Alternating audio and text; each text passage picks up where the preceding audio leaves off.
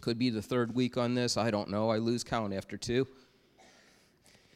I was going to take some verses from Joshua chapter 3, but when I was praying about this, I felt like God wanted me to camp out with Joshua chapter 3. I felt like He wanted me to let the word speak for the word, and I needed to encourage you for the fact that we know sitting in this place that God has plans. We know sitting in this place that God's leading us. We know when we're together here that we're not alone. Then there are times that you can leave this type of setting. You can leave when the worship music, when you don't have talented singers singing Raise a Hallelujah in front of you, and you start to question the plan. You start to look at circumstance and you seem to get overwhelmed at times. See, there's times that we begin to let those questions get in because the situation that we're looking right at can seem so huge. And so I wanted to read some verses as I went along from Joshua chapter 3. From verses 1 and 2, it talks about Joshua. It says, He rose early in the morning. He set out from Acacia Grove. He went to the Jordan. He and all the children of Israel, they lodged there before they crossed over. And so it was after three days that the officers went into the camp. Now, remember from chapter 1, when Joshua was first appointed, God said, I'm going to use you to lead these people over this Jordan. This Jordan. And I love that wording. See, it's easy to speak about Jordans when you're not right in front of the Jordan right? You ever notice that? Like, we will pray big prayers, but then sometimes when we start thinking about the impact that that may have, like how I told you when I was younger, and you know, we'd be praying about fruits of the Spirit, and you'd get to patience, and people like, don't pray for patience. Like, okay. but we get to a place and the Jordan is there. See, we get into this spiritual trap almost that we have to set the stage for how God's going to move. You ever do that? I do that. Like in this season, it has to look a certain way to fall in what I feel like is going to be God's will. But even by the biblical definition of what faith is from Hebrews, that is why it is important in the middle of a storm to begin to sing loud. Because, see, the storm's going on, but the things that you're declaring are going to be the things that are going to be heard. That's what we need to do. It's one thing to be willing to be led through something.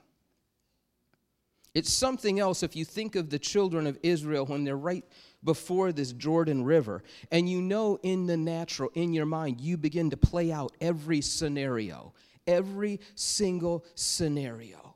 They were lodged there, almost stuck there, some people may think. But I want to tell you this the things that are lying before you are not meant to terrorize you. What they're meant to do is they're meant for you to take in the view. God wants you to take in the view for a moment because every after needs a before. See, in the natural, after you run every play, you're going to come down to one of two ends. You're either going to be scared and in fear, or you're going to go to a place of faith. Those are the only two possible outcomes. You've heard it said a thousand times in church. Well, let's make it a thousand and one. Faith begins where your plans end. See, there's a lot of human unknowns before you, whatever you're looking at, but God knows it all. See, it was one thing here in chapter 2. In the previous chapter, they sent two spies over that Jordan and they came back over that Jordan. But imagine for a moment, this is not about two people anymore. This is about millions of people. It's about their children, their prized possessions. It's about all of these things. How is God going to pull this one off?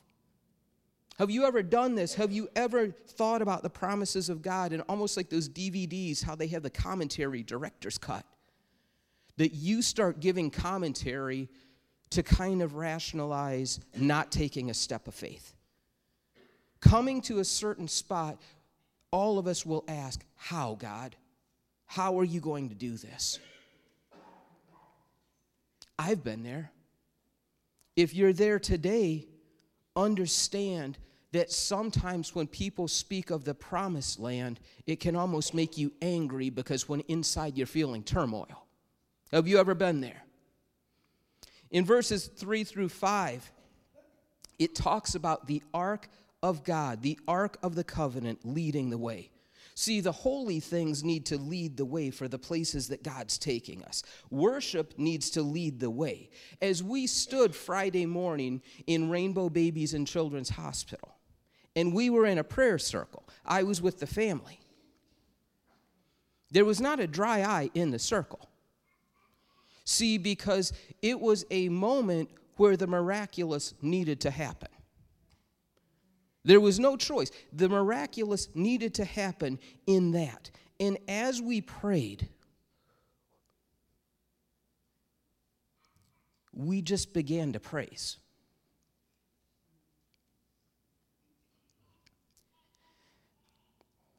And there's something about praising when tears are running out of your eyes. There's something about praising when your heart's broken. But there's a strength in that praise when you look beside you and the people beside you are in the same exact frame of mind. That is why when you come into this house, when it's a worship time, the difference between feeling comfortable and putting it all out there for God, somebody's watching you. Somebody's looking beside them to think, well, you know what? I just need to feel like I'm with other people who are praising. And if they look beside of them and nothing's going on, you know what? That's not a good look. Get in, get in. The holy things are going to lead the way. What do I mean by that? I mean, start speaking life to those things which do not exist. Let me be very, very specific in that. The other day,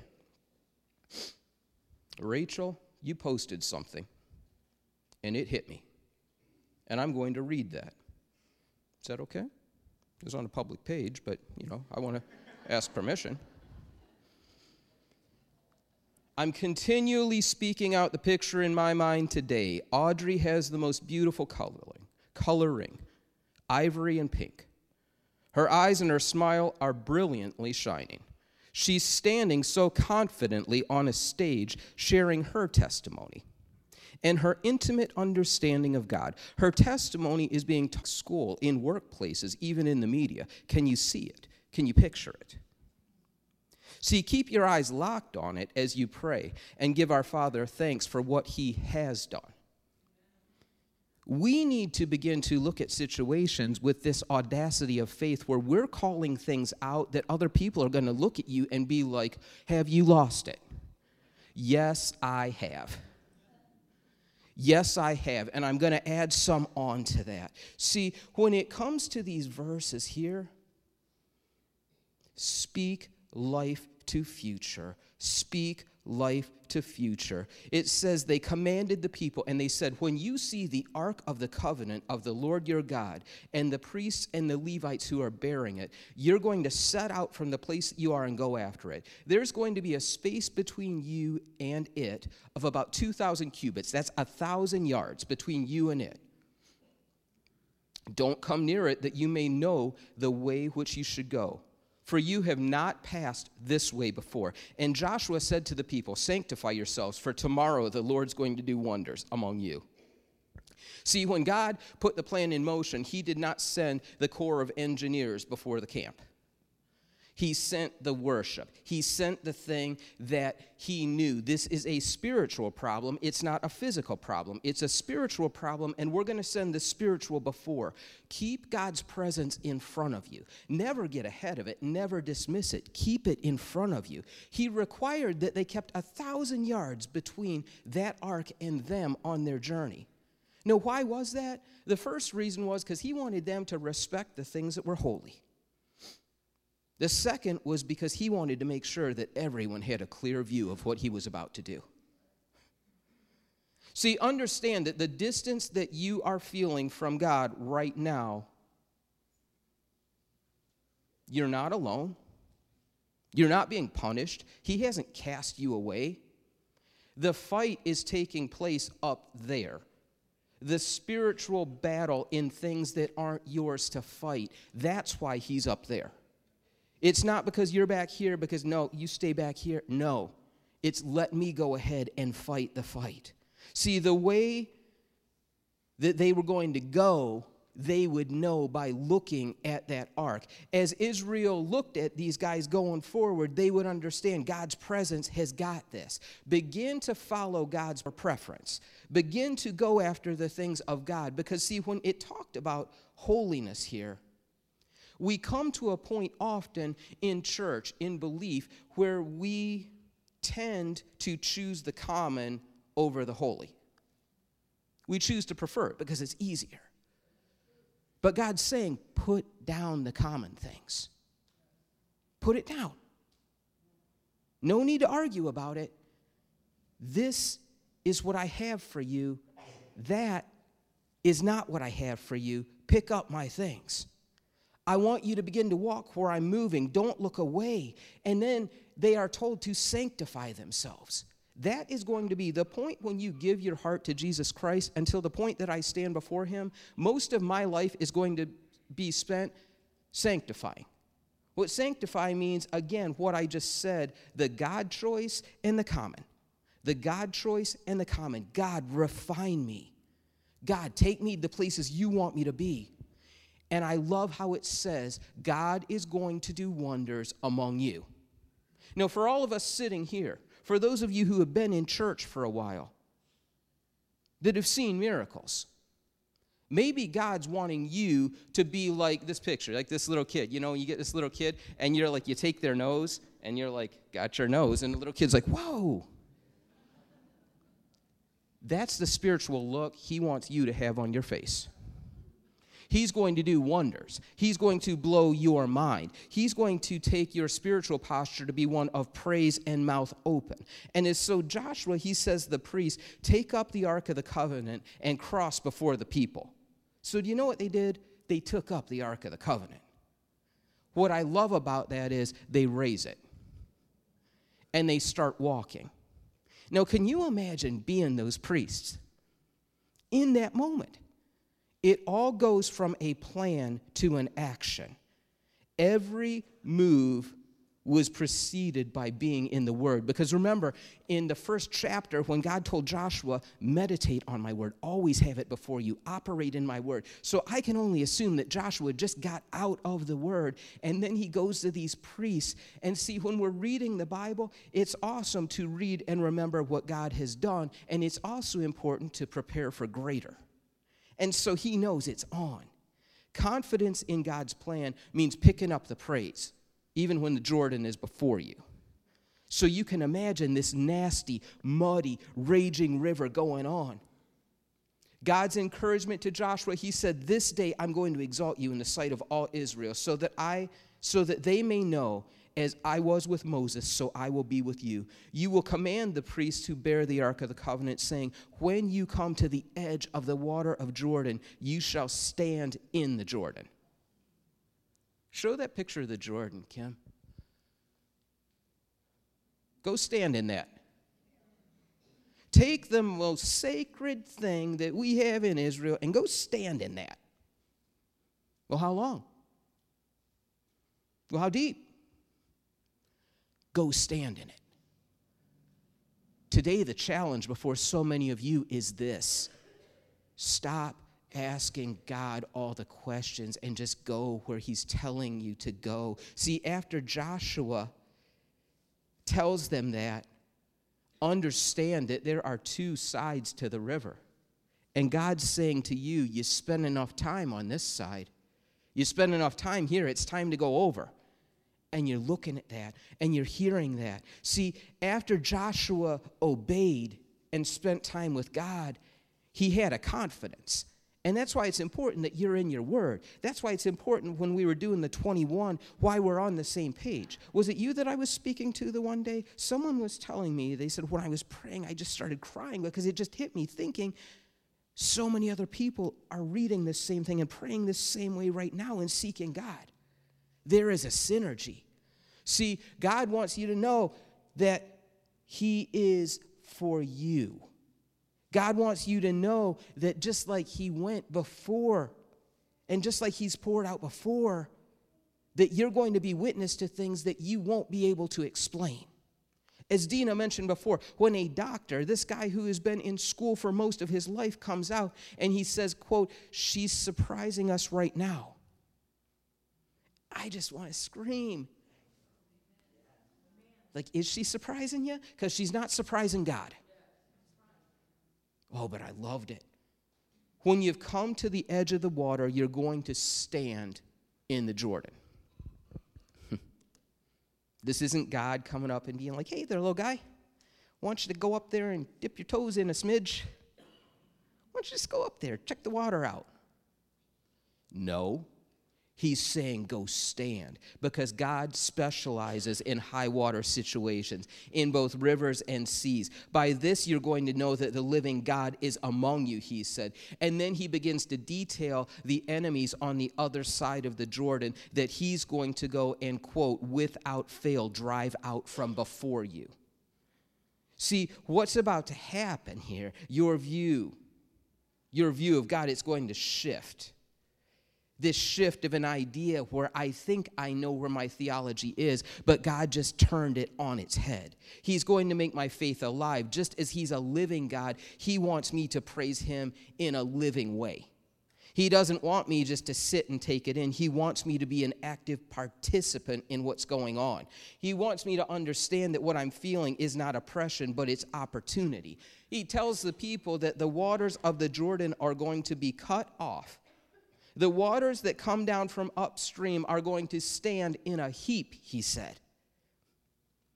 The thing that lies before you, the thing that could utterly carry you away, is going to be rendered powerless. The thing that you've been staring at, wondering why, wondering how, it's about to receive a visit. And we talk about this like when it's people, when it's people that we're praying for, like, God, just it's a church term, but Lord, just provide a visitation for them so they'll know your love.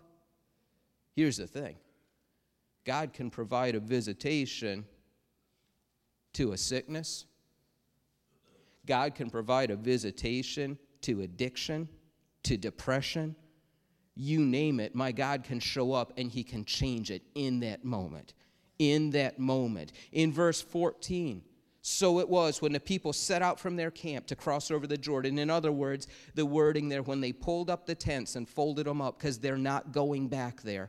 The priests bearing the Ark of the Covenant, and those came to the Jordan. The feet of the priests who bore the ark dipped in the edge of the water. And I love this part in parentheses. It says, For the Jordan overflows all its banks during the time of harvest.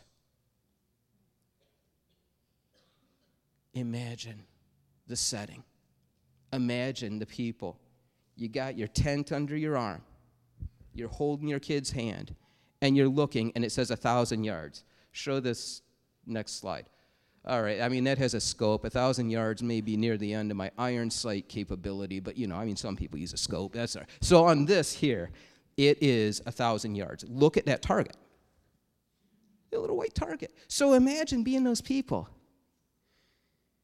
and you know you're thinking, when those guys go to stand in the river, you're thinking, they're going to get washed away. That's how faith feels. And what's wild about this is when the men took up the ark, there was no signal. It's not like they put down the ark and were like, guys, come on. They're standing there. And in that moment of faith, the people start to go forward focus on holding up the praise.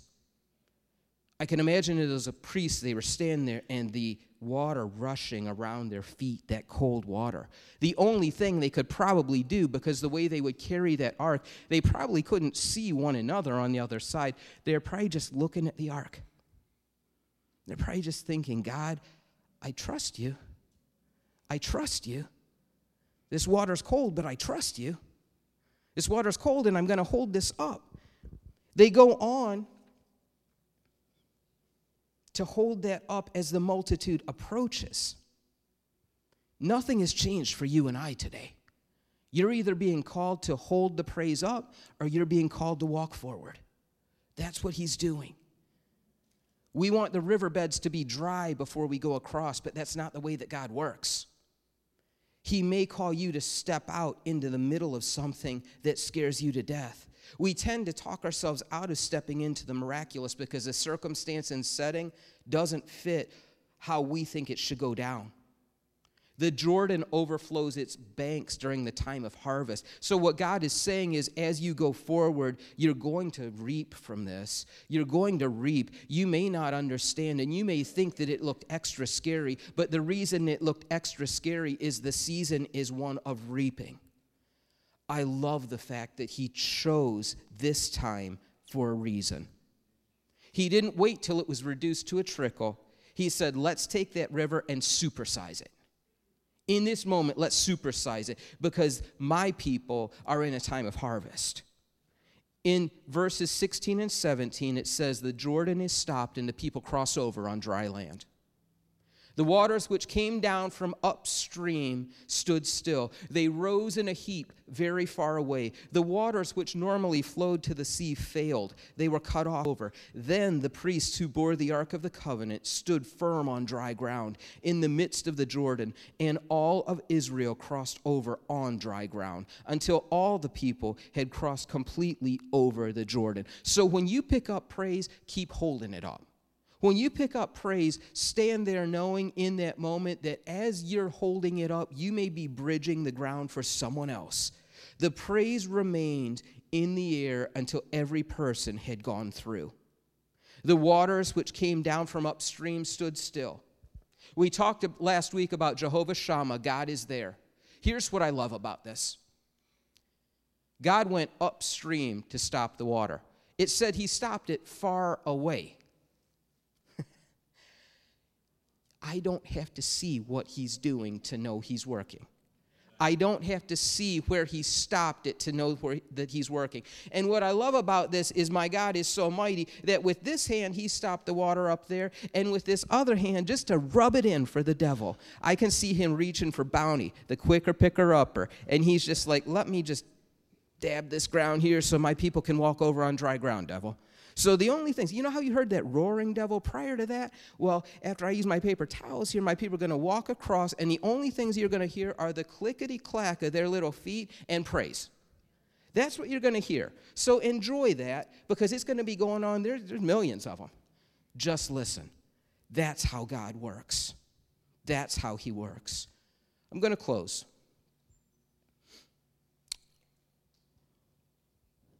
What I thought the other day when we were praying in that circle was this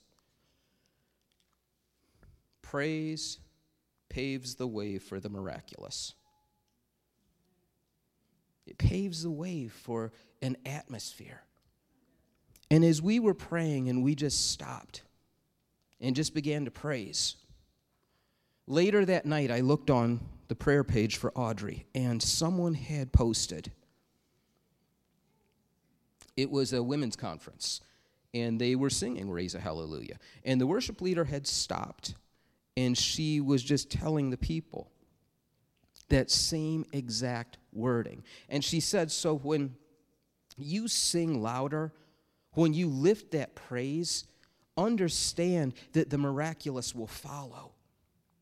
See, God's about to take our idea of the miraculous, turn it on its head. That same hand that parted the waters can part them now. For everyone sitting in here, I don't know what the Jordan looks like that's running before you.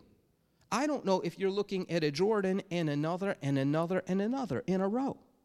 But what I do know is if he could part them then, he can part them now. If the sound that you hear is roaring and the clock ticking, he can take you over there. The key is that you got to keep praise in the middle. In those verses that I read, out of those verses, there were 14 mentions of the ark. There were 14 mentions of the praise. And I'm going to be bold here. And as they play, here's what I'm going to ask you to do. I want you to be real and take in the Jordan that you're looking at. Be real. If the doctor has said to you, here's the report, Here's the report. If the finances have said to you, here's the report, or lack thereof, If the anxiety has been kicking, okay. There's a Jordan. I see it. Next, what I'd like you to do is I would like for you to get some Rachel Verde faith and to begin to speak to situations as though what's on the other side of it. Oh, let's take it from the bottom up with anxiety, God, I know you're going to heal my anxiety, and I know that you're going to be with me to comfort me. And God, not only that, but you're going to put people in my path that I've had this look. Like I know when it comes over me, and it just feels like my rib cage got three sizes too small, and I want to run out of the room, and I'm going to see someone else somewhere that has that same exact look. And in that moment, you're going to give me the boldness to walk up to them and to be able to say, My God is with you too. It's going to be when you see someone, for those of you who have gone through cancer, I have seen when Sister Nip has walked up to people who have probably just left treatment and has said, Can I share my testimony with you? God's going to deliver. God is going to do big things. Our part in this is having the boldness to speak life to those things which we do not see life in right now to speak it and declare it, to do it with audacity, to do it with a boldness, to do it to say, like right now, how I said, How dare you put your hand anywhere near one of these young ones in this church, devil? Now you done stirred up a hornet's nest. Now, when we pray, you've done unleashed something. And we were up there on that floor. I told you, I'm not only praying for Audrey, I was praying for that little child with the Amish family that was in there. I was praying for that little girl that I talked about last week whose daddy was walking her through the hall. See, you're taking praise and you're taking prayer and you're taking miraculous to a whole new floor, devil. Now we've done taken over the PICU. We're praying healing prayers. That's the Jordan. So, my challenge to you this morning as they play is this call the Jordan out. Call it out. It's just muddy water. What is that in light of the living God? And so they're going to play it out. After they do, I have a short announcement, which I could not for the life of me figure out how to work into anything I was doing. So we'll just take a break. It'd be like a reset. And then I'm going to try to give that announcement. But I want to just take a moment. So let's stand. They're going to play. And I want you just to worship. You don't have to do it like a showy thing. You don't have to do it to make the person next to you think you're spiritual do it in a way of saying, God, you're bigger than the Jordan. You're bigger than the Jordan. Let's worship together.